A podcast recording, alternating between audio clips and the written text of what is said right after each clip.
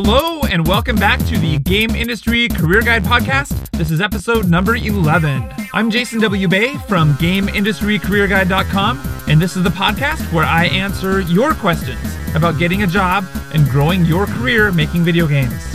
Our question today is from Mark H. Mark asks Hi, Jason. Are there any websites that are better than others to post my resume? Mark's question is short and sweet. And at first, it appears to be straightforward. But it actually brings up a very dangerous assumption that I think causes problems for a lot of job searchers, maybe even for you. So, today I'm going to talk about some of the best job boards for finding video game jobs, but I'm also going to tell you why posting your resume to job boards is actually the least effective way to find a game job, and why it can give you a false sense of security that could end up doing more harm than good when it comes to finding a job in the game industry. Okay, let's start by talking about what happens exactly when you post your resume to a job board. First, you get a nice sense of accomplishment. You spent a lot of time perfecting your resume, hopefully, and it feels good to post it online. It feels like you've accomplished something, that you've moved forward with your job search. What happens next? Well, in most cases, nothing happens. Nothing at all.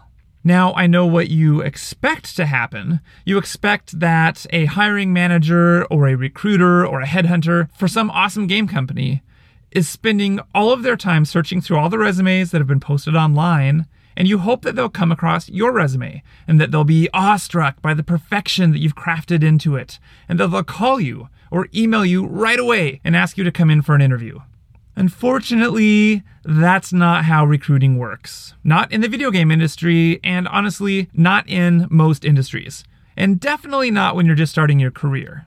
So when you put your resume out there, it doesn't matter if you submit it to one or 10 or 100 job boards because chances are you'll never get contacted by an employer. And that's a shame because when you spend all that time uploading your resume to 100 job boards, it really does feel like you're moving your job search forward, like you're accomplishing something.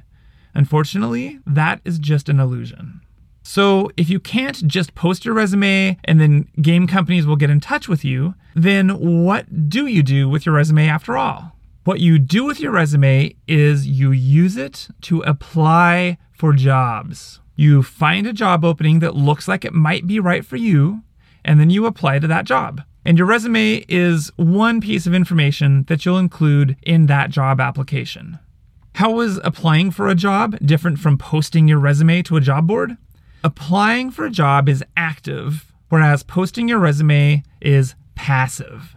In other words, when you post your resume, you're basically just saying, Hey, employers, I'd like a job, any job. I don't even care who you are, just hire me, please. You're basically rolling the dice and you're hoping that somebody somewhere searches for your resume and finds it. Good luck with that. But when you apply for a job, you're actively telling an employer that you think you're a fit for their specific company for that specific job. You're handing them your resume and inviting them to interview you. You see the difference? In one scenario, you're leaving your fate in the hands of some random unknown hiring manager. And in the other, you're taking your fate into your own hands and you're going after the jobs that you want directly. So the right approach because it's the one that will actually work, is to find a job opening and apply to it directly. Applying for a job is different for each company. Some of them have a web form that you fill out and attach files to. Some of them will just say email such and such address. Look in the job posting because it'll say what kind of information they want from you, but it's usually just your basic information like your resume or your CV and maybe a cover letter. By the way, in the US, generally we say resume, and in other countries they might call it a CV, but it's the same thing for the most part. Your next question probably is where are the best websites to look for game jobs? Well, there are a few really good ones, so I'll go over them here.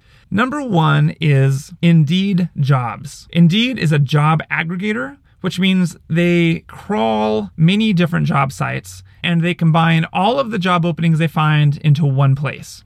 So you can find jobs from a lot of different job boards all on a single site. It's a big time saver. The job search that you'll find at my website, gameindustrycareerguide.com, is powered by Indeed, so give that a try.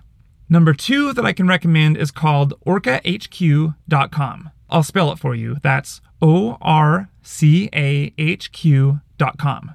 Orca is a new website as of this year, 2015, and it crawls the websites of a huge number of video game studios and publishers, and then it aggregates all of those job openings into one search engine on their website. It's really cool.